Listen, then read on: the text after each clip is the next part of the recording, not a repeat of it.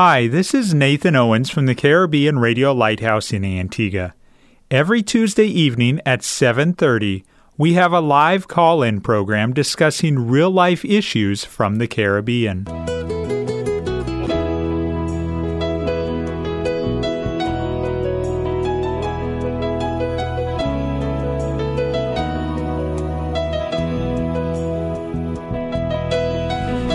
Sanctify them through thy truth. Thy word is truth. You're listening to That's Truth, a live call-in program with Dr. David Murphy, designed to answer your questions biblically in this confusing culture. Dr. Murphy has over 30 years of counseling and ministry experience here in the Caribbean and is ready to answer your questions according to truth. A very pleasant good evening. Welcome to That's Truth. I am Augustine Erskine, and alongside me is Pastor David Murphy, and we'll be continuing our topic on Christian education. As we began last week, we embarked on that subject of Christian education, and we address the questions related to the core truths of Christian education, the purpose of Christian education and its relationship to human development, the responsibility for Christian education, and the content or curriculum of Christian education. And I do trust that you have learned a lot, and you are here tonight to learn some more as we continue this topic. Tonight, we want to continue in this vein by taking a further look at Christian education. Let me say a very pleasant good evening to Pastor Murphy. Good evening, Brother Erskine, and good evening to those who might be listening to the program this evening. Okay, Pastor Murphy, let's begin by trying to understand the secret behind the success of Christian education. Why do you think Christian education is so successful? Well, I think if you take the statistics in terms of the results for either the primary school or the secondary schools in Antigua, you'll see that the Christian schools are very much in the forefront of the success. I think that this success is attributable to several factors, and I think there are a matrix of what I call interlocking factors that help to explain the phenomenal success of the Christian school.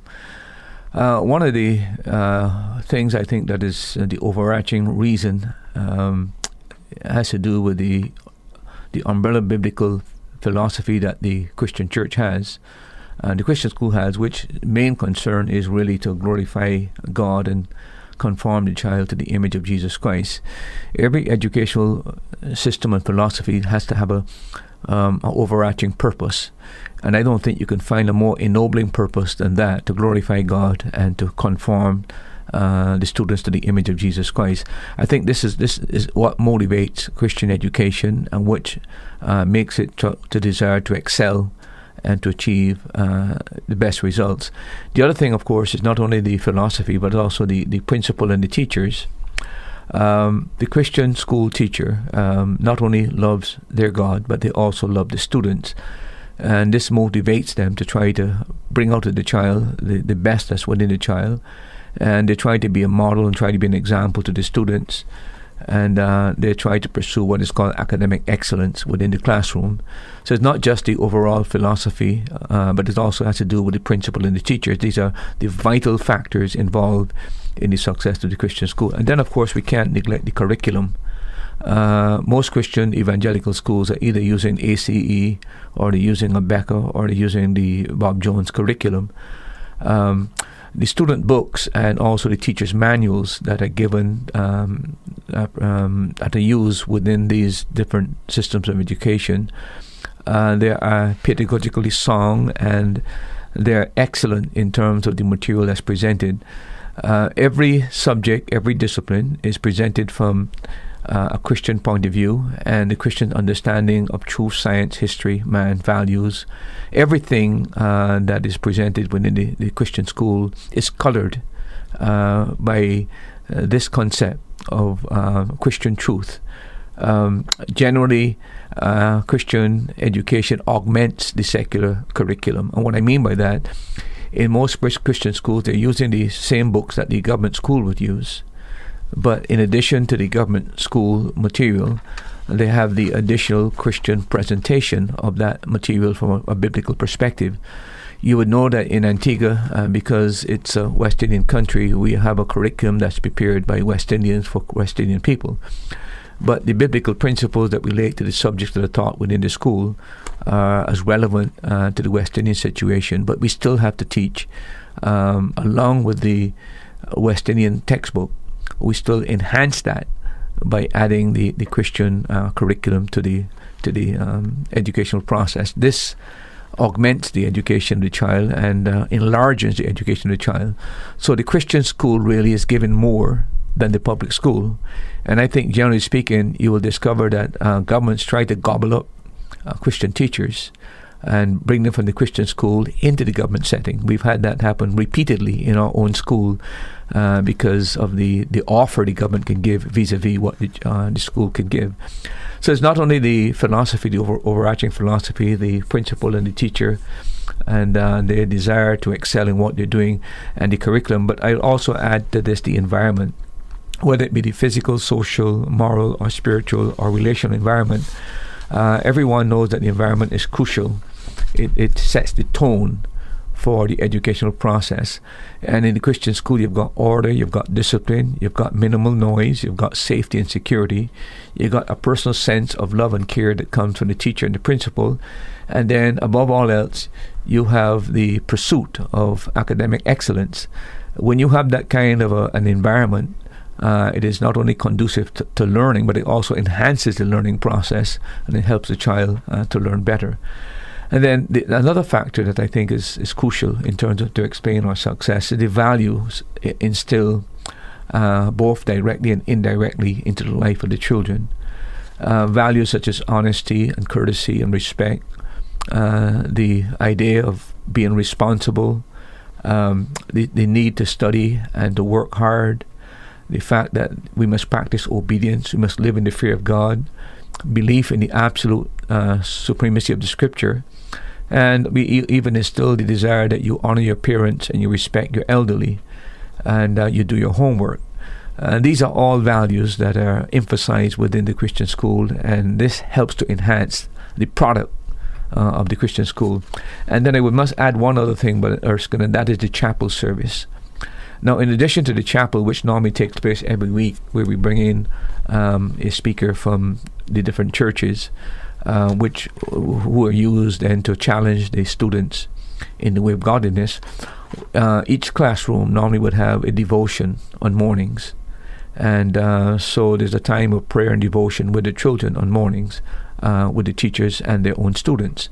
I think that when you take this entire package, you can understand very clearly how this helps to helps the school to succeed, and why it has been so well received within the public community. And there are many, many parents who are opting for the Christian school education vis-a-vis the public school education because they feel the child is more secure, they're getting more, they're getting the discipline, they're getting the morals, and of course they're getting, in addition to what the normal public school would get, they're getting an additional form of education from a Christian perspective. I think when you take those elements together, it helps to explain why we've had such a phenomenal success in Christian education here in Antigua. And I hope that continues, but it will have to continue if the principal and the church leaders understand the importance of Christian education and why we need to excel in every area, including education. But Pastor Murphy, is it just the Antigua setting or a Caribbean where you find that the Christian education is much more successful than if you leave out the U.S. Virgin Islands, which have several private Christian schools, and you look within the Caribbean region, English-speaking Caribbean region, I think Antigua is a very unique country in terms of Christian education. I cannot explain it, and I've been trying to grapple with it, try to understand the reason why the Antiguan public seem to be so sold in the Christian school. And, you know, Christian education is not cheap. I mean, you have the option of going to a government school where you get free education, but yet parents prefer to have their children within the public school. And I think Antigua is very unique in that regard. I really hope it continues, but I remember that in Barbados, where I'm from, there were a lot of private schools when I was growing up as a boy. I think that we probably got about maybe half a dozen now that have been able to survive, because after the government brought in universal secondary education and primary school education, a lot of parents, rather than opting for the private school, turned to the public school. And as a result, a lot of those schools had to close. Antigua is different in that regard. I think if we had more room in our school, we could probably add another 100 next term. And I think the phenomenal success of the Jonas' school, I think it is probably the best school in the island right now, to be very honest with you. I think their success rate is just amazing, and I think they're doing an incredible good job. And in spite of what people might have heard, and I've heard some negative things, I only got praise for the school there, and I got praise for the administration and those who have led this phenomenal success within the Christian school. And I think it's I'm just very, very pleased with the work they're doing, and the fact that they really, by being so successful, have enhanced the Christian school product. And I just would like to commend them for the fine work they're doing. Hope they keep it up. And we too are in this particular race, and we are actually trying to do our best as well. But I must admire that school and the success rate it's had, both at the primary level and at the secondary level. But this Antiguan thing is just a wonder within the Caribbean, to be very honest with you. Look, I was in St. Lucia, and they tried to start Christian schools in St. Lucia, and they weren't very successful. I think if you go there, you find very, very few Christian schools. I don't think you might find one secondary school in St. Lucia that might be a Christian school. The same thing also in St. Vincent. Most of the schools that were founded by Christian leaders and were trying to advocate a Christian philosophy of education, most of those have now become secularized because of the scholarships and the public school, etc., etc.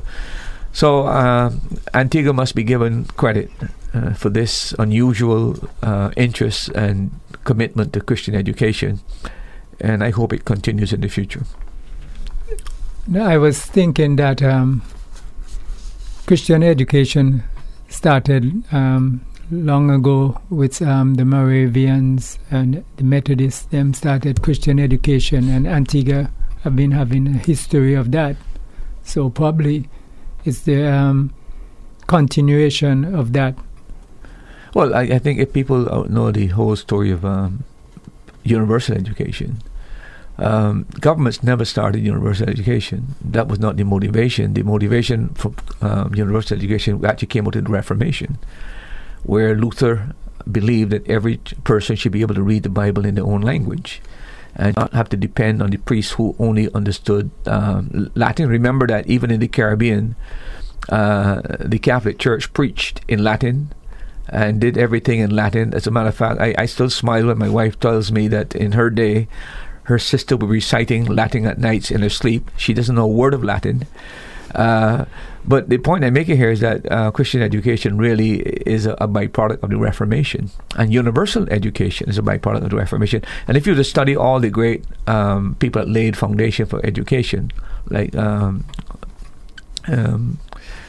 was reading some today, Comius, who was a Moravian. He did a phenomenal job in terms of educational philosophy. The guy Hobart as well was a Christian. I think if you were to study it, you'll see that they made tremendous contribution to the advancement of education.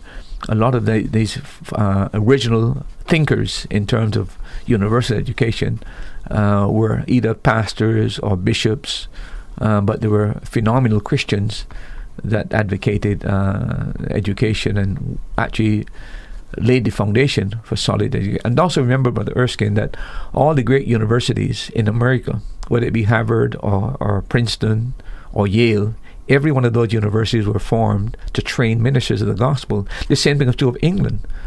Cambridge and those universities, it was always to train men for the ministry. And then, of course, they became secularized, and consequently, they lost their focus until they become completely humanistic institutions today that no longer hold the Christian principles. But all the great universities, including some in France and some in Germany as well, all of these were at once great institutions. And remember that it was the church that founded university education. It was not the government, see. So we have a rich heritage of education, and thankful to God it continues today.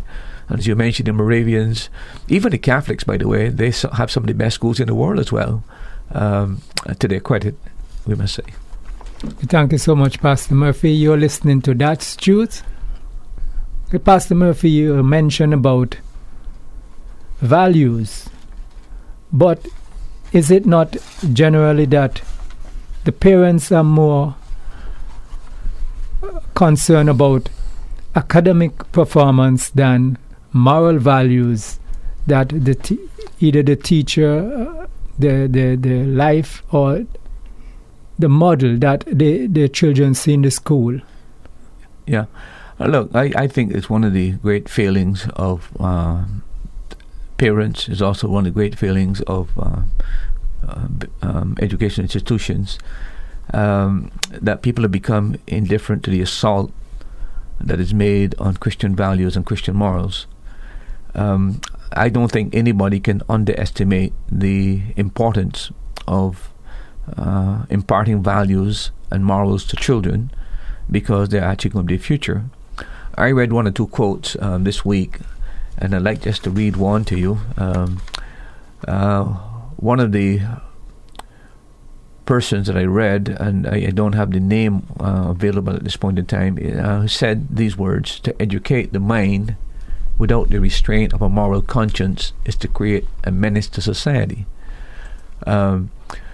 I think it's important for us to understand that, we're not just to give children academic knowledge and technical knowledge and IT and science and maths and English and along with the business studies, etc., etc.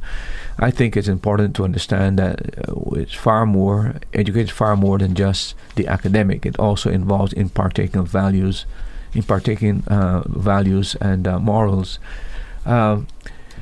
If we're going to avoid the decline in society, we have something to do to arrest the moral decline that we're currently on a path to. And if we're going to avoid the charge of being morally biased or partisan in our rhetoric about morals, we need to understand that education is a value-laden activity. I repeat, education is a value-laden activity. Teaching does not take place in a moral vacuum. All education is anchored in some system of value and beliefs that guide the educational process and the goals of the education. So ultimately, the teacher and the student cannot successfully pursue their objectives unless they are sure about their own values and their own orientation and the criteria by which they are going to evaluate their progress and their success. In fact, the word education itself comes from a Latin word which is called educare, and that word means to guide out of or to lead forth. The vital question, therefore, in education is where are we leading the children from, and where are we leading them to? In a sense, we are moving them from ignorance to knowledge, from darkness to light, from confusion to clarity, from error to truth, from bondage to freedom, from sin to righteousness, from humanism to God. And to accomplish these goals, we must have some kind of a reliable reference point that undergirds all the teaching that we do within the school. And I believe that of all the philosophies that control and influence human action, Only the Christian provides a reliable reference source, which is God's Word, which give meaning and appropriate direction to the educational process. So the goal that we should have, overall goal in education, is actually the discovery of ultimate truth. And that's where I believe that the Christian school system and the Christian educational process really has, for lack of a better word, have an edge on education, because it understands the importance of ultimate truth as being the final goal of the whole entire educational process. So I'm saying to you, Brother Erskine, that in spite of the fact that parents seem to be more concerned about the academic aspect of the child's success, I think it's a reflection of their own devaluation of morals and values that this has taken precedent in the child's life. I would rather have a child that when he leaves school, he has a firm foundation and belief in God and have good morals, than a child who comes out of school who's an Einstein but turns out to be a devil. Because we got to remember that education will, academic success will give you a job, but there are many people who have a job but who don't know how to live, and they can't seem to be successful in life in spite of the fact that they're brilliant in terms of their understanding of having academic knowledge, but they don't have the morality that undergirds that academic knowledge to enable them to live successful lives. So we need a balance between the academic and the morals and the values within the school system. It cannot be exclusively that of the domain of the academic. So we should be much more concerned about the moral values than the academic performance of our child. Yeah, I would say we need a balance in this whole thing. In terms of Christian education, we always try to excel in whatever academic discipline is being taught. That is the aim. We can't be inferior to any public school in terms of our goal. If we have we're teaching maths, we want to excel in mathematics. If we're teaching English, we want to excel in English. If we're teaching geography, we're teaching history, we want to excel in those areas. But to us, that is not the end of education. The end of education really is to glorify God and conform the student to the image of Jesus Christ. That is the overall goal that we have. And I think we have to keep a balance between the two. Now, we can't have a school, by the way, that only emphasizes religion and emphasizes good morals and good values and perform badly academically. As a matter of fact, that's a bad testimony to the church. So we need to keep this balance within the school system, and parents need to understand the importance not only of the academic part of it, but also the value and the moral part of education as well. You know, I'm kind of concerned that there are some Christians who would go to a secular college or university, and all those values that they've been taught, seem like some of them, when they return, they just completely throw those out of the window. Yeah, that's something that the Christian church faces, Christian families face a lot of times. A lot of people are robbed of their faith within the university system. Sometimes the child is not grounded well enough, and they go off to university. Sometimes people choose universities because they get a scholarship, the school university, because it's cheap. They're not prepared to go to the Christian university where they can get more reinforcement. But I would say that often the child is not prepared to live in a secular environment. And I think parents, if they're going to send a child to a secular school, need to spend some time preparing the child for the eventuality of what they're going to face within the secular school. My son, who went to the UWI, University of West Indies, he did biology and chemistry. And I mean, he was taught evolution at the University of West Indies, but he would always come home and laugh, and we would laugh at the subject itself. He was never once moved by all the teaching that was done in the area of evolution, et cetera, because he's grounded, right? So I never had a fear that he would be robbed of his faith when he went to a secular university, as the UWI was. But I'm aware that there are many Christian parents that send their kids overseas, especially a place like England, where it's almost a pagan country now, And when they come back, they're almost purged of every form of religion. You would never think that they ever actually had any kind of biblical knowledge. That's a danger. But I think once a parent decides that a child is going to secular school, the best thing they could do is try to prepare them.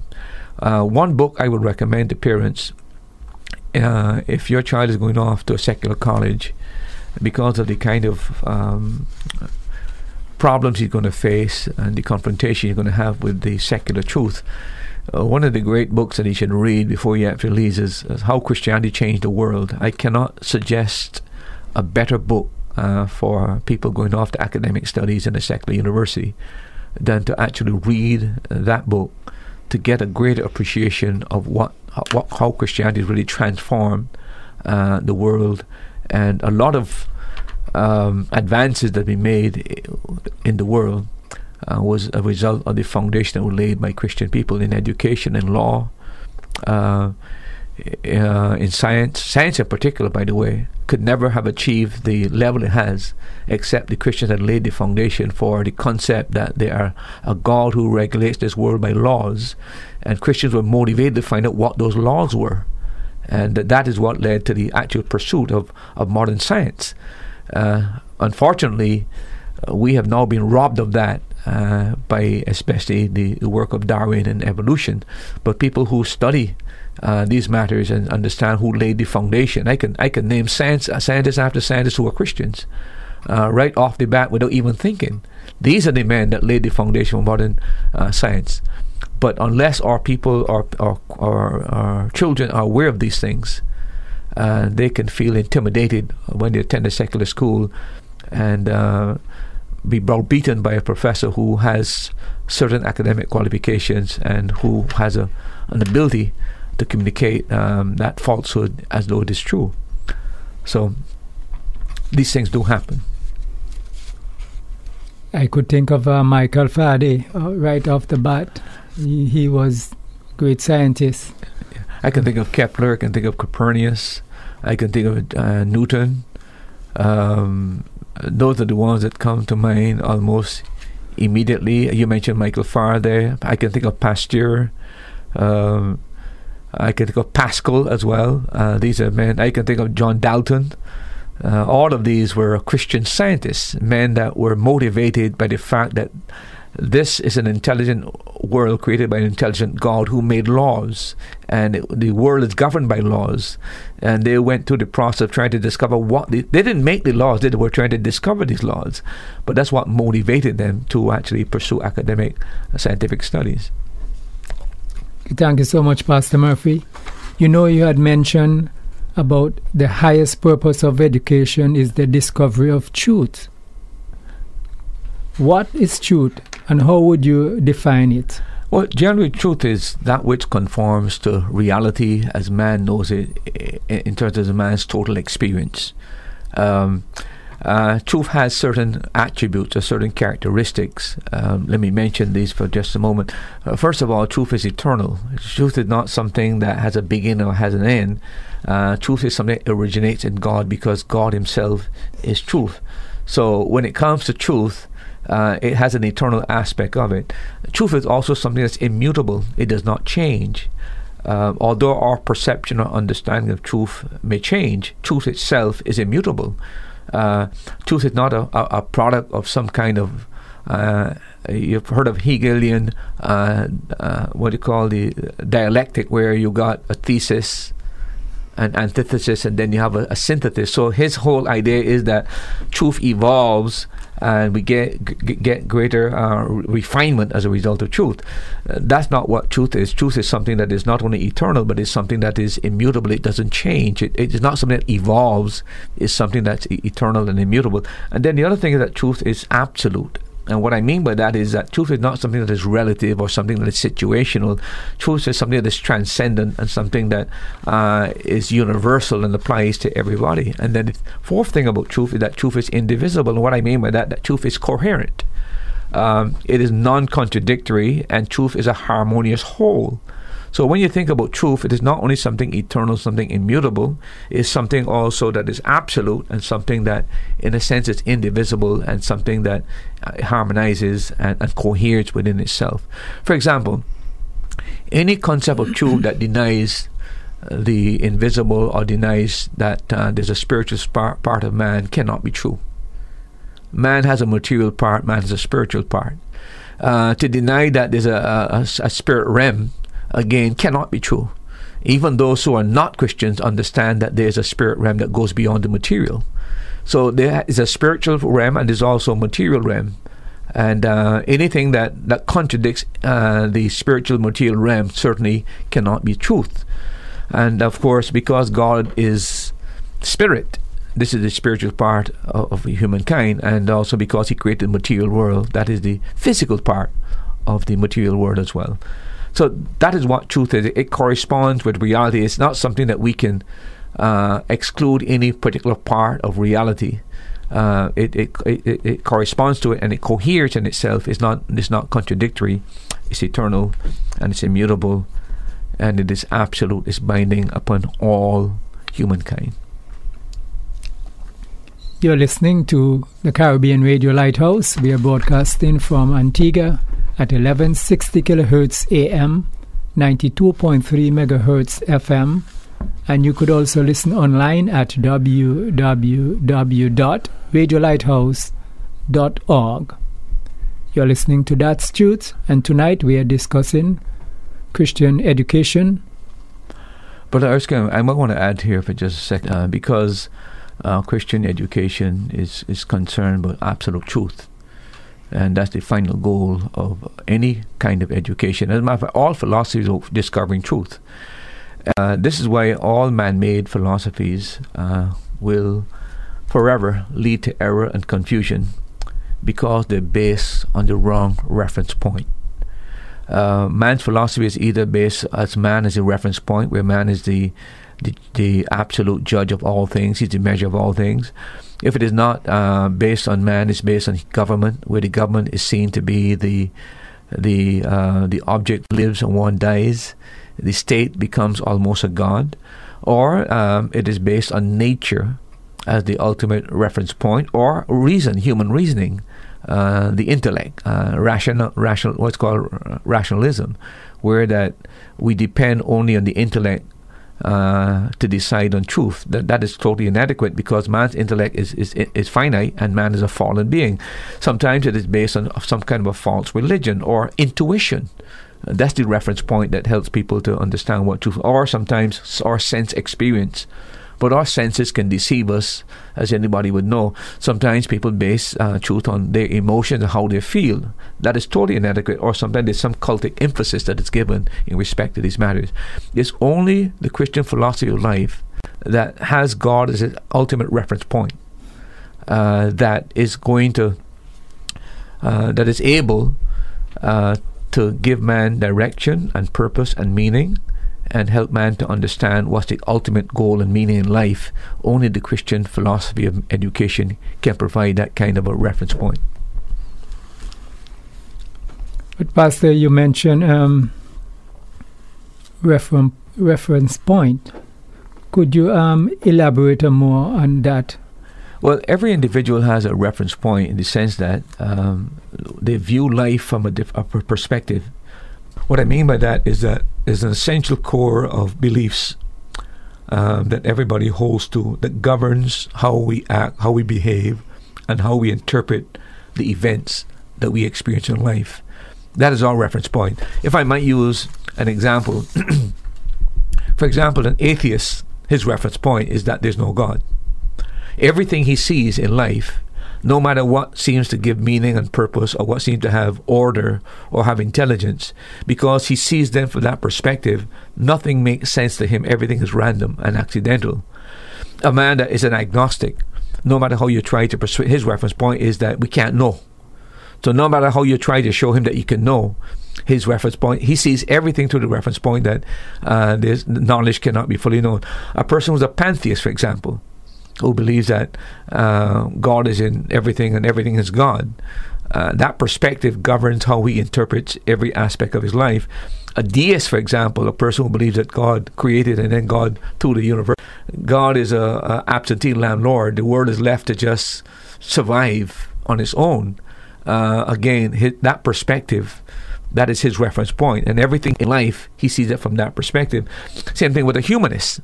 Or sentiment or rationalist or empiricist. Every one of those individuals look at life from a distinct perspective, reference points. That's what we mean, the perspective through which you see your philosophical spectacles that color how you see things is what we refer to as your reference point.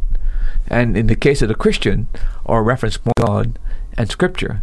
And this is where we get our meaning and our purpose. And everything that we do as believers, that reference point influences how we understand, how we perceive, how we interpret, and how we are motivated, and what we try to achieve, what our objective, what our goals are. That's our reference point as believers. And only the Christian church and faith in Jesus Christ can provide a reference point that's big enough to encompass all of life. You know, Pastor Murphy, I was listening to a program yesterday, not on Radio Lighthouse, but they were talking about we are so advanced in technology today, and so you depend more upon artificial intelligence in predicting the future and all these things. You would categorize that as a reference point? Well, if technology is what you believe in, and that technology has the answer for all of man's problems, that's your reference point. So you, no matter how you engage, whatever activity you engage in, you're going to see technology as a solution to the human problem. I listen to this guy Gutfeld on Fox sometimes. He believes that robots are the future. Everything he believes is that it'll become robotic, and therefore we're going to lose all the jobs, etc., etc. So your perspective really and your reference point really colors how you view things, how you interpret life. For a Christian, and when it comes to education, God is our reference point, and the Bible is our reference point. And these are the two things that guides the philosophy of Christian education and helps us to interpret scriptures and decide on what methods we use, what principles govern our teaching. And that's why I think overall we have this ennobling desire to excel, because we represent God and we want to show His excellence in everything that we do. Pastor, we have a question here from a caller from St. Martin. It's a little off the topic of Christian education, but it has to do with values. Would you like to tackle it now? If I can tackle it, I will. If I need to take a deal with it next week, I will. Let me see if I can answer it. He said, older men are not respecting women these days, especially younger women. They look on them inappropriately to lust after them. No manners, no politeness. They don't know how to treat a woman. I believe it stems from not being taught from young properly, moral values. Pastor Murphy, could you shed some light on this? Well, we have been in a moral decline since the 1960s. The revolution, the secular revolution, took place in the 1960s. The drug revolution took place in the 1960s, etc., etc. I don't think we've recovered as yet. I think that those who lived in the 60s would know it was a turbulent time that we all went through, and the morals of the country just seemed to, not only in America but globally, just completely became dismantled, and we end up in what is called moral chaos. Now we're now living in 2020. It's a long time ago, and we've lost a generation to immorality. The church, the consensus, the Christian consensus is now gone. There used to be Christian consensus, but that's now gone in the Western world. All of that has affected the way men view women. The other thing, of course, is that the high standard that women should have, it's been on the decline as well. And when women present themselves only as sex objects, that's how they become objectified by men. They just see them purely from the concept of sex. So when a woman accentuates only her body, that seems to be the only thing that matters, is she sexy or attractive? You know, when she does that, whether she knows it or not, whether she appreciates it or not, it not only demeans womanhood, but it brings women to the point where they only perceive to satisfy men and satisfy their lust and their desires. This has also helped in the process of decline in terms of men having good moral values. I sometimes, if I walk down the street I'm living in, close to St. John's, anybody can do that. Stand by a wall any day, anywhere, or stay inside the bank and look to a window and watch the young men when the young ladies pass. Almost without fail, once you pass, he looks at her, he sizes up her buttocks, he sizes up her body, and he smiles, he says one or two things. But you know what's in his mind? His mind is already in his mind that I wouldn't mind sleeping with her, or she looks sexy, or she doesn't look sexy. I think that has helped in some way to create this moral vacuum that we have, where there's such a disrespect for women. You know, I don't want to seem vulgar. I don't want to seem as though I'm demeaning women, etc., etc. But even the way they dress, to be very honest, more of them are outside the dress than inside the dress. Sometimes you wonder if they had to get into what they're wearing. You know, it's total madness. How can a man respect women when, in truth and fact, all they're seen to be saying to the way that they carry themselves and the way they dress? Listen, I am just about sex. I'm just sexy.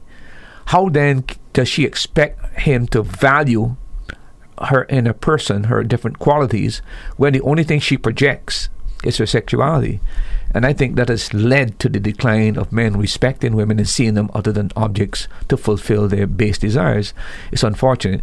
The Christian church has a lot of work to do to rebuild the morals in society, and to rebuild the home and rebuild the family, and to reestablish morals within the family structure. I think it's a whole rebuilding process, and if we're going to salvage the next generation, it would only because we get back to saving the home, restoring the family, and once again getting values and morals back with it. Just ask yourself, are you contributing towards that? And ask yourself very objectively, am I assisting in this process? But it's a problem. I acknowledge it's a problem. It's a problem not just outside in the world. It's a problem within, and the proper role of sex within the marriage context. I think if we can do that, we can probably help to salvage the generation that is already on a downward decline. Probably this could tie into the values of Christianity, because he mentioned that I believe it stems from not being taught from young properly moral values. There's truth in that, because you know, within the home, Brother Erskine, with very few exceptions, there's the absentee father. Most of the problems we face in society, people say it's a result of poverty. But where did the poverty come from, right? A lot of our poverty stems from the fact that we have irresponsible men who produced children, never took care of the kids, which put a woman in a precarious position where she has to provide for her kids. She can't do that. The second guy comes around, promises the world, gives her a second child. Now she has to take care of two. If she couldn't take care of one, I know she'll take care of two. She finds herself in another predicament. Number three comes around and promises her he'll take care of the two, can't understand why the other two abandon it, and then she got a third child. Before you know it, within 5 or 6 years, she's got 5 or 6 different children for 5 or 6 different men, and none of them are taking on the responsibility of caring for the child. That's how poverty, and then we turn around and we want to blame society, we want to blame the government, we want to blame everybody. The problem is irresponsible men, irresponsible women who do not are able to practice continence and self-control and understand that the proper expression of sex is only within the context of marriage. As long as a man can get his milk free, he's not inclined to want to work to maintain it, and that is part of the problem. But within the Christian school, respect for females is taught within the Christian school, so that is part of the whole process. But again, unless the values taught in the school is reinforced in the home, you still have this disparity and this confusion in the child's mind. So you have to have the values of the school that the school are trying to instill in the child reinforced within the home setting. So it has to be a two-pronged attack. Not just the Christian school is not the final solution to the problem. The real solution to the problem in any country is the home. If I was a government, my entire focus would be to rebuild the home. And whatever is required to rebuild the home and to reinstill discipline and morals within the home, that would be my goal as if I was part of a government. And I think once you can accomplish that, you will almost not only change society, but you will change the very culture of the nation. Thank you, Pastor Murphy, and let's say thank you to that caller from St. Martin. We do appreciate you being a part of the program. And remember, if you'd like to have a question or a topic for us here on That's Truth, feel free to do so. We'll be glad to answer your question. Or if you have a topic that you'd like us to discuss, we'll be glad to do so. And if you'd like to go live on air, the number to reach us is 268-462-7420. Or if you want to WhatsApp or text, the number is 268-782-1454. Pastor Murphy, we've been talking about reference point, and if you could elaborate what it means in a more concrete terms of reference point, I would be glad. Well, when we talk again about the reference point, if you're going to have a valid, valuable reference point that colors your perspective on life and gives you a system of evaluating and interpreting what happens in your experiences, and also gives you some direction and purpose to where you're headed in terms of your destiny, etc., etc. A reference point has to be something external to man. Man cannot be his own reference point. I mentioned that man is fallen, man is finite, and man needs a reference point that's independent of himself, and he needs something, by the way, that's not below him. He needs something that's higher than he is. So if he makes anything on planet Earth his reference point, which is below him, he's actually demeaning his dignity. But if he has a reference point that is above him, which, where we were recommending that the greatest reference point is God himself, then he has an elevated concept of life. Another thing about reference point, a man's reference must be fixed. It cannot be something that is subject to the whims of change or to the whims of situation or even some agency or some culture because it changes, etc., etc. Your reference point is something that's stable like the North Star. No matter what happens, your perspective doesn't change because your perspective is grounded in truth. In other words, you have to have something that is beyond that which is mutable. It has to be something that is fixed. The third thing about it, that it has to be something that's objective. I'll tell you why that's important. Try as we may as human beings, none of us can be consistently objective in the absolute sense. We are influenced by our biases, by our prejudice, by our tastes, by our predispositions, by our culture, by our moral mores. We ourselves are inadequate to be completely and totally objective. That is why we need something that is beyond ourselves and that gives us a greater objectivity. And of course, the reference there that would give you objectivity, it never changes, that is going to be true today as it is be true tomorrow, that whether you feel a certain way or you have a prejudice or bias, it will never change. It will always remain immutable. That would be God himself, his character, and the Word of God. So you need, when it comes to reference points, you need something that's external to man, something that's objective as well, and something that is fixed. Those are the criteria that will help you to know whether you have a reference point that has value and that it is valid. Without objectivity, without the fact that it is fixed and unchanging, and without the fact that it is external to man, you're not going to find an adequate reference point by which you can live and interpret life. What constitutes a valid reference point from which to view and live?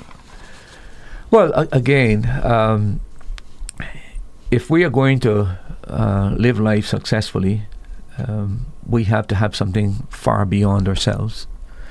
And I have been emphasizing throughout various questions that you've asked tonight that the only valid reference point that offers man something beyond himself, something that is absolute, something that is unchanging and immutable, that reference point has to be God himself. I don't think you can find a nobler concept or nobler philosophy to govern one's life and direct one's pursuits, whether it's his goals or destiny, than God himself. And that would, in my mind, would be the ultimate of what man should aim at and use as his reference point. I think that would ennoble life, and this would give direction and meaning and purpose to one's existence. Mm-hmm. Well, I thought I just asserted again that valid reference. I mentioned the three characteristics of valid reference point. It has to be objective. I mentioned the fact that it has to be fixed and stable, and I also mentioned that it had to be something external to man. That's the criteria by which you, and if you take those three things and apply them to God and apply them to Scripture, you'll find that He is the adequate reference point that man needs to live life, and from which to even to view the educational process as what we're trying to achieve, what the goals, etc., etc. I think that criteria would help a person to establish what a good reference point would be in terms of a philosophy of life, in terms of how you, the perspective from which you look at life and from which you evaluate events and experiences that you encounter here. Okay, based on what you've been saying, what about role, if any, does the school have in the moral education of children? Well, look, let's be very honest and come out, and I'm going to assert at the very outset that the primary responsibility for moral education is the home. There's no dispute about that. I don't think anybody can question that it is the primary responsibility of the home to instill values and moral education in the child. The problem is that the home is failing. And this is where the school now has to fill in that role. And, we are currently in a moral vacuum in our society.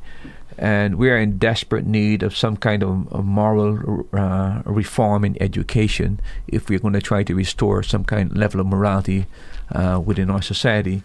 And I believe that the school can play a role, and because the school presents a real unique platform where values can be transmitted to children. Let me explain what I mean. Number one, we have in the school you've got a captive audience. I mean, they're there for 5 hours, 6 hours. So it's not as though they can, we've got them 5 or 6 hours. Then the school is a control setting. The school also has already an educational environment where children are disposed to learn because they're there to learn. The school also has, as part of their a moral curriculum. Every Christian school aimed at instilling certain moral principles within the child. And then there's also a relational framework within the school setting. And what I mean by that is that you have an authority figure, which is the teacher and the principal, and you have children who are subordinate learners. So you have a wonderful combination there. You're not going to find, generally speaking, that children are going to challenge the authority within the school. So you've got that wonderful. And then, of course, you have the disciplinary tool that can be used to restrain the child, as well as to teach the child that there are consequences to their choices and the decisions that they make. Add to this the durative period of 5 to 6 hours per day, and you see that the school really provides an excellent environment where morals can be taught. And one last thing, you've got the models and the example within the school setting, where in most Christian schools that I am aware of, you've got good teachers. In our school, I can only speak in respect to our school, we never hire a teacher unless we know that teacher is involved in the church.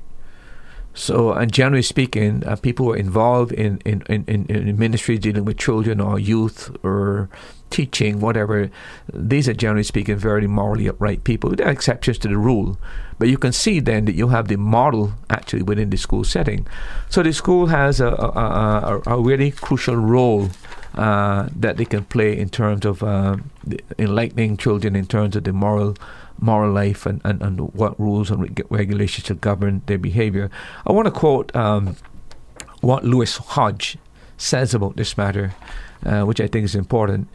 He said these words. He said, to produce students who are well-informed but not constrained by a moral conscience is probably the most dangerous outcome of education. I want to repeat that again. To produce students who are well-informed but not constrained by a moral conscience is probably the most dangerous outcome of education. He says, perhaps ignorance is better than a misguided intellect. He said, for the latter can and does do the most damage.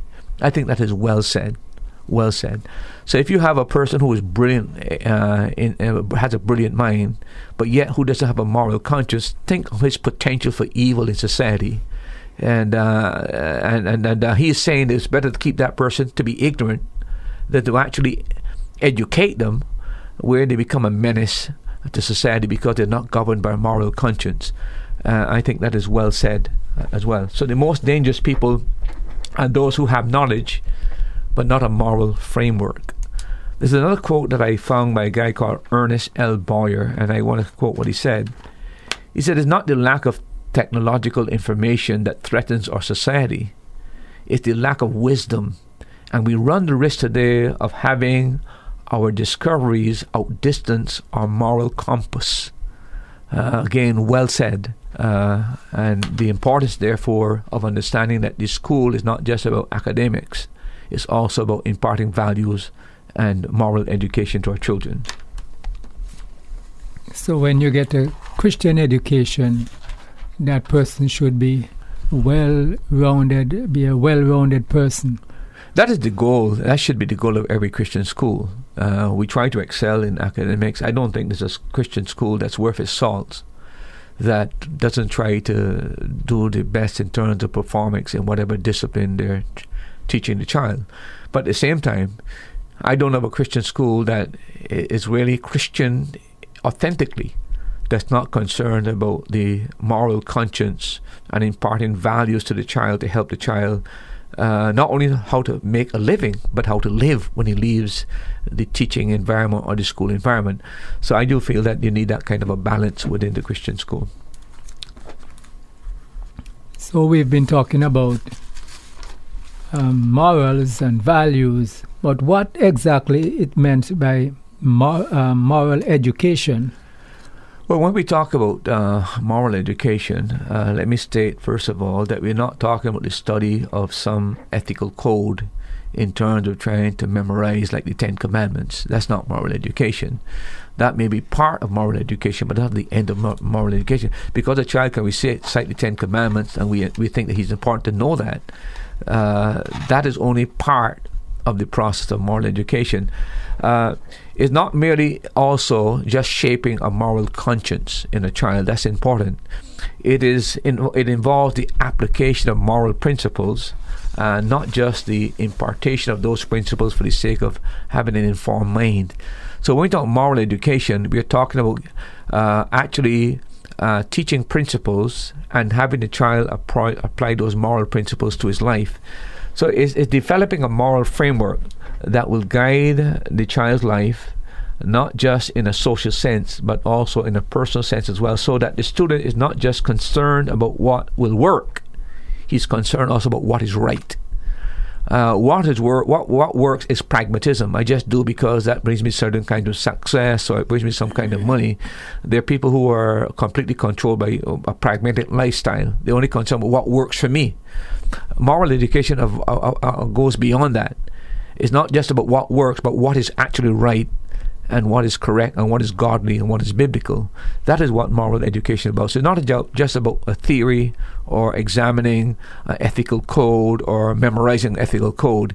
It's actually bringing that ethical code into the practice in the personal life of the individual so that they begin to do and live by that which is right rather than that which is somehow will work for them and make them successful. It goes beyond that. We're concerned about moral living and moral conduct. You're listening to the Caribbean Radio Lighthouse, and our program is That's Truth. And if you'd like to pose a question to Pastor Murphy live on air, that number to reach us is 268-462-7420. That number once again, 268-462-7420. Or you could send us a WhatsApp or text at 268-782-1454. Or if you want to send us an email, you could do so to crl@gmail.com. Or you could send us a message from our Facebook page. Pastor Murphy, let's continue. How can moral values be communicated in the education framework of a school? Well, let me put it this way. I think it's impossible to put a child in a sustained contact with an adult, where the adult, in this case, is the teacher, without the adult exerting some kind of moral influence on the child's life. So, in a real sense, all teachers influence the values of a child, whether for better or for worse.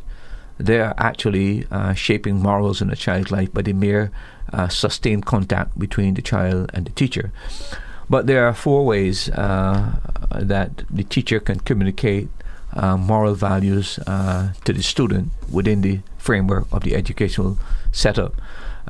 One of those ways is by stating moral truths in what you might call propositional form. So what I mean by that is explicitly declaring values and making value statements and asserting what is moral and what is immoral. For example, what I mean by that is, for example, when you tell a child that cheating on a test is wrong, it's immoral, that is stating a moral principle in propositional form. I'm actually stating it in actual words.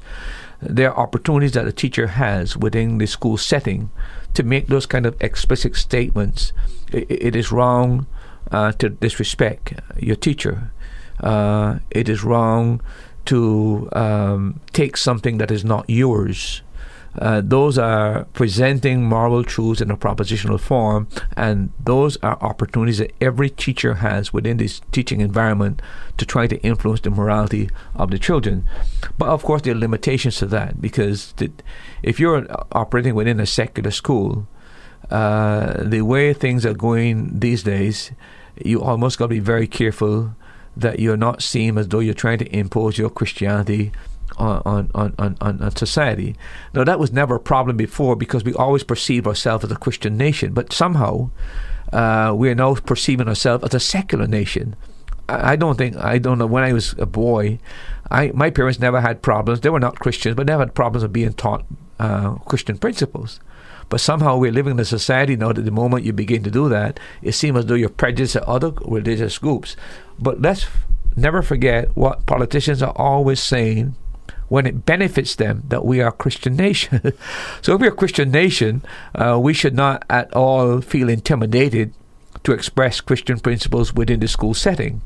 But again, we are moving away in certain directions that lead people to feel that their jobs may be in jeopardy if they take a firm Christian stand on certain issues. In a Christian school, of course, that's not so. The second way in which the teacher can impart moral values to the child is in the context of the relationship that is sustained to the child. Students pay attention to what teachers say and what teachers do.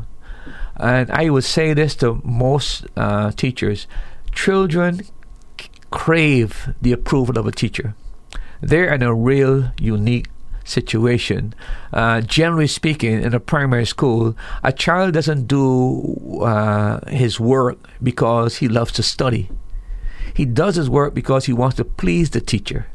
And if the teacher only understands the vital role that she or she plays within that child's life, will learn that the best thing that he can do to improve the learning process within the classroom is to befriend the child and be have a good relationship with the child. Teachers' relationship with the children, therefore, are a powerful influence in shaping the child's moral life by their relationship with them and by their interaction with them. And then the third way in which they can do this is through counseling. And what I mean by that, depending on how open a teacher is, and not only that, how available a teacher presents herself, when a child is going through an issue at home or a struggle or difficulty with another student, if the child feels that the teacher cares, if they feel that the teacher is open to he or she coming to the teacher, if that person feels that the teacher is available and doesn't seem as though the child is imposing on his time, there are many counseling opportunities that are presented within the school setting that allows a teacher to impart certain moral principles to the child in regard to dealing with certain issues that are raised within the school setting. And then the fourth way in which this can be done is through the school's curriculum. And what I mean by curriculum, not just talking about the printed curriculum that is given within the school, but a much wider aspect of that. In other words, while you're teaching in the classroom, you're teaching in different settings, you can have issue-oriented discussions, like take the coronavirus or take something else that's happening in society that is of a current event that people are deeply concerned about. A teacher can take that and use that as their platform to instill spiritual principles, to discuss moral issues, etc., etc. So they can use issue-oriented. The other thing is that the kind of emphasis, what they choose to spend the most time on, helps to create in a child's mind what is truly important for a teacher. If all a teacher does in a classroom is to teach math or to teach English and never gets to deal with moral issues and personal issues and social issues, the child learns pretty much that this is just about academics. See, the balance that you give to the teaching process, you've got to teach the math, you've still got to teach, but there are always, whether you're reading a story in your social studies or you're reading a story in English, et cetera, in your English book, there are always lessons that you can draw out and extract from that thing that you're teaching that could bring out some kind of a moral emphasis. And then many opportunities will present themselves where you can say, here's my view on this subject. Many things arise that the child will ask you questions about. Maybe something's going on at home, maybe something happening in the classroom, something in the playing field, something they heard in society. They just want to hear the teacher's view. I think that you can come from that angle. Here is my perspective on this matter. Here's my explanation of it. And in doing that, indirectly, you are imparting your values and your morals to the child. So there are multiple ways. To answer your question, Brother Erskine, that teachers can be facilitators of instilling morals within the child, and those are just a few ways in which it can be done. Also, I was thinking about the respect for other students and also for teachers in the school setting. Yeah, within the Christian setting, for sure. That's a big point. I've heard of so much disruption in other secular schools, public schools, and I often wonder why people prefer the Christian school. But I've come to begin to realize that they trust this Christian school environment. They love the fact that they're learning moral principles. For example, our school, we have a Bible club that takes place 3 times a week, where children after school voluntarily would attend my wife's teaching in flannel graph Bible club stories. They've got parents who insist that the child don't go outside and play after school but attend these meetings, and they see the value of it, right? And I think that these are factors that help parents to feel much more comfortable, much more secure in the teaching environment and in the school environment within the Christian school setting. Okay, Pastor Murphy, in light of all you have said tonight, what is your view on the teaching of value clarification in the schools? I am very much concerned, and I must say, as a Christian and as a pastor and as a father, I'm very much concerned about what they call value clarification within the public school setting. Very much opposed to the method that they use to try to shape values of children. And here's why.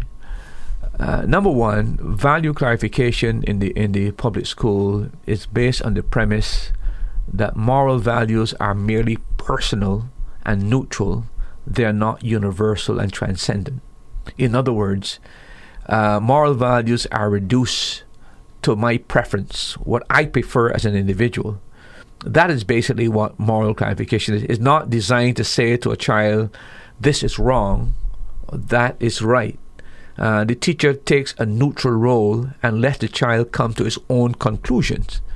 Now, which generation, other than this generation, has ever allowed children to come to their own moral decisions?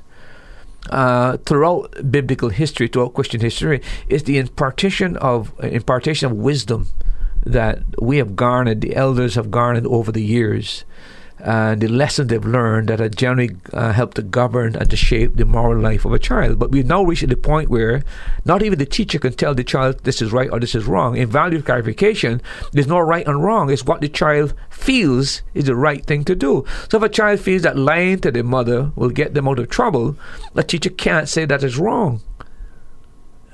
You just got to clarify the matter. There's no right or wrong when it comes to morality. And that's the problem I have. One of the problems I have with value clarification. The other thing is that value clarification believes that the traditional way of indoctrinating children is inadequate for today's culture. So the values that your parents have, they think is inadequate to pass it on to your child because the culture is changing. The child needs the values that change with the culture. The culture changes. So we're left now in a state of moral flux. Nothing is absolute, nothing is certain, nothing is universal. Everything is a state of flux. And again, I ask, which generation has ever foregone the responsibility of passing on their wisdom and their knowledge to the next generation? But that is exactly where we are. So there are no absolute values to build upon, and everything is culturally relevant. So what is right and what is wrong is no longer determined by some superior being or some external power or some universal transcendent being. What is true and what is right is determined by the cultural setting and by the individual. And so they believe that that you can develop responsible values through the process of discussion and letting the individual child come to his own conclusions. Now, I don't have to tell you, any person who have children would know that children are not mature to come to that level of understanding at that point in time. They need to be taught, they need to be guided, they need to be mentored, and that is the responsibility, of course, of the home, but also is the responsibility of the teachers who are there to impart wisdom to the child. And the other thing that I oppose here as far as the value clarification is that the belief that human reason is the best means of developing values. See? It goes back to rationality. It totally excludes God from the picture and any transcendent values. And no Christian can endorse a system like that because we believe in absolute values, we believe in a divine God, and we believe that there's moral truth. But when you reach the point where you believe that human reason alone helps you to come to the decision of what values are right, what values are wrong, you end up in complete chaos because my reason might lead me in one direction, your reason, and then we got 1,000 little gods on earth trying to compete to decide what is right or wrong. We need some absolute standard by which we can judge matters, and the child becomes. They believe that the child becomes better equipped to cope with the changing cultural norms if he flexes his belief system. He can't hold anything in a permanent form. He must be almost like plastic to be molded by the changing culture of his time. And no Christian can endorse a system like that in terms of teaching morals and teaching values. Pastor, we have a WhatsApp question from Montserrat. Here's the question. I pray that God the Father, through His Son and Holy Spirit, will open doors into homes and greater platform to spread his teachings. Dr. Murphy, I strongly believe Christian education will change the life of this generation. That's why Jesus said, "Suffer the little children to come unto me," and when he told Nicodemus, one must humble him as a child in order to get into the kingdom of God. I would endorse the sentiments expressed there by the person who sent in that email. But again, I would say if we're going to spread Christian education, we've got to understand that it has to involve some kind of sacrifice. The problem we're having today is that Christian teachers have got in their mind that they have to be paid the same way as the government would pay teachers. That's a problem. And what I mean by that, education is something that is very costly. The parents have to make a sacrifice. If the parents have to make a sacrifice, it means that this church has to make a sacrifice to get the Christian school going, and the teacher must be willing to make some kind of a sacrifice. Unless we are willing to offer some kind of a sacrifice in the interest of salvaging the next generation, the advancement of Christian education is going to be curtailed.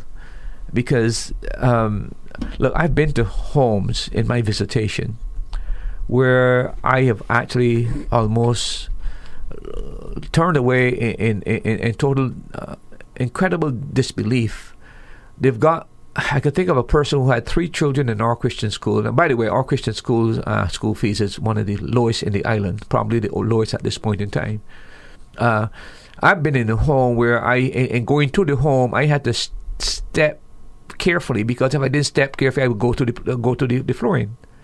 But that parent is making a sacrifice to get their child a Christian education. And I must tell you that when I left that home, I was troubled. And I was also not only troubled, but I was amazed at the level of sacrifice the parent was willing to make in order for their child to come to Christian school.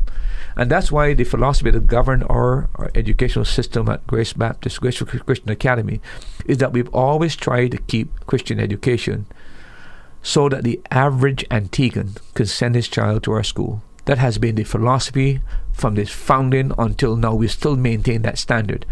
But to do that, we also need to help the teacher to understand that when they come into our school, to play a role as the teacher, sacrifice is required. The parent is making a sacrifice. The church is making a sacrifice.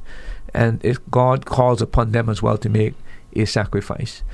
If we can do that and do it consistently, then the Christian cause can advance, and Christian education can grow. But with the mindset that sometimes is pervasive, where everything is the almighty dollar, everything is the material part of it, that in itself will cause Christian education to decline, because as it gets more expensive. It means that less people would be able now to send their kids to school. And that is where the problem has to be a balance somewhere. I think we've found that balance. I hope we can maintain that balance. And I hope that other churches and other Christian ministries, that can maintain that kind of a delicate balance. Our school, by the way, is not for elitists. Our school is not for the person who only working in a certain type of job. Our school is for the average Antiguan. And I'm very, very, I don't want to use the word proud, but I'm very, very pleased that we're able to have that concept as a guiding philosophy that governs the education in our school. Do you believe that Christian education will change the life of this generation? I think not just exclusively Christian education. I personally think that the primary influence in a child's life is the home. And I really think if we can fix the homes in any nation, whether it's Antigua, Barbados, St. Vincent, it doesn't matter. If we can fix the home and restore the home to what God intends it to be, a husband and a wife with children, caring for each other, loving for each other, and looking after the welfare of each other, I think if we can create that kind of environment, I think that would be perhaps even more powerful than the Christian school. And then out of that environment, the Christian school reinforces those values. So you've not only just got the Christian school working to restore values and morality, you've got the Christian home as well. I think that in conjunction is what is needed, but it cannot be exclusively led to the left to the Christian education. And of course, Brother Erskine, the church plays a vital role in this matter. So along with the Christian home, the Christian school, and the church, you get that three-prong attack. I think you could pretty much substantially help to transform a nation, but it will not be done without sacrifice on the part of believers. You know, Pastor Murphy, you talk about the church. When I was growing up as a lad, we used to have Sunday schools.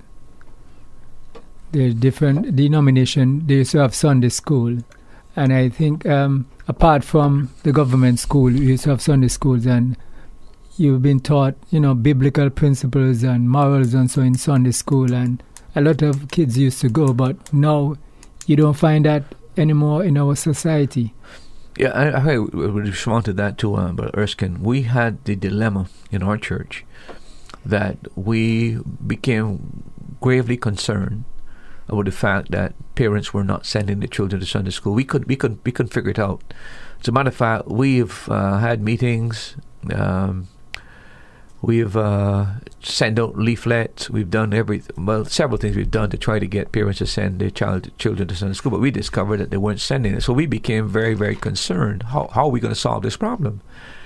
And what we found, and which has worked for us, we found that the best time to have Sunday school for kids these days is in the evening. Now that might shock you, right? It's in the evening. Parents don't seem to want to get up to prepare their children to go to Sunday school, et cetera, but they seem to want an evening break. And what we have discovered, at one time we were running about 5 kids in our Sunday school. Now it's over 27. In the evening? Sunday evening. From 4 o'clock to about 5:30 is when we have our Sunday school, and it has grown, and it continues to grow, right? I when it was first offered, suggested to me, that's what we should do, I, as a pastor, was very pessimistic. I couldn't figure out, if I don't want to send my kid in the morning, why in the world would I want to send him in the afternoon? And then the ladies in our church came to me, particularly my wife, and she said, we should try this. I said, well, let's try it. And I am very thankful that the wisdom of women that's going to guide us as men, because it has been phenomenally successful and continues on a regular basis to have that many, and it's growing, right? What we're trying to do now as a result of the growth of the Sunday school is try to bring in other dimensions to it, try to arrange maybe taking them on a picnic, do some things with the kids so that we just not only show that we're interested in teaching them Bible, but we're also interested in their social life and to interact with them, etc., etc. And then there's some other things that need to be done. Maybe a Saturday, invite the parents for a fun time at the school, at the church, where we play games with the parents or play games with the kids, etc., etc. But it requires creativity these days to maintain a Sunday school. And I would suggest to those who are listening, I know that you might be a disbeliever like I was, but I can assure you that's working for us. And I suspect it would work for you as well. So it's something you need to try. Well, we have now come to the end of our program for tonight, and we want to thank you so much for being a part of the program. I do trust that you have learned much on Christian education and moral values being imparted to our children today.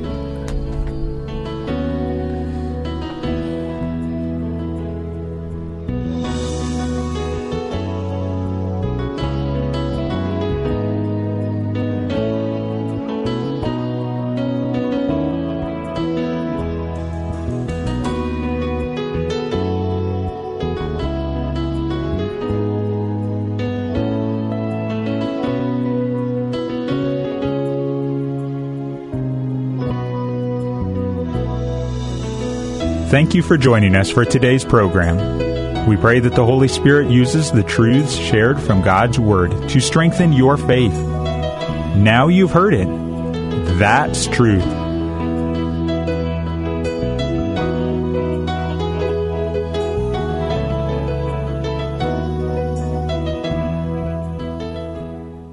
Thanks for listening. Remember, you can hear more answers to life's questions on That's Truth, Tuesday at 7:30 p.m. on the Caribbean Radio Lighthouse. If you're in Antigua, you can listen at 92.3 MHz FM. If you're in the Caribbean, you can listen at 1160 kHz AM or listen online at www.radiolighthouse.org from anywhere in the world. Or you can subscribe to this podcast. Looking forward to having you join us next time.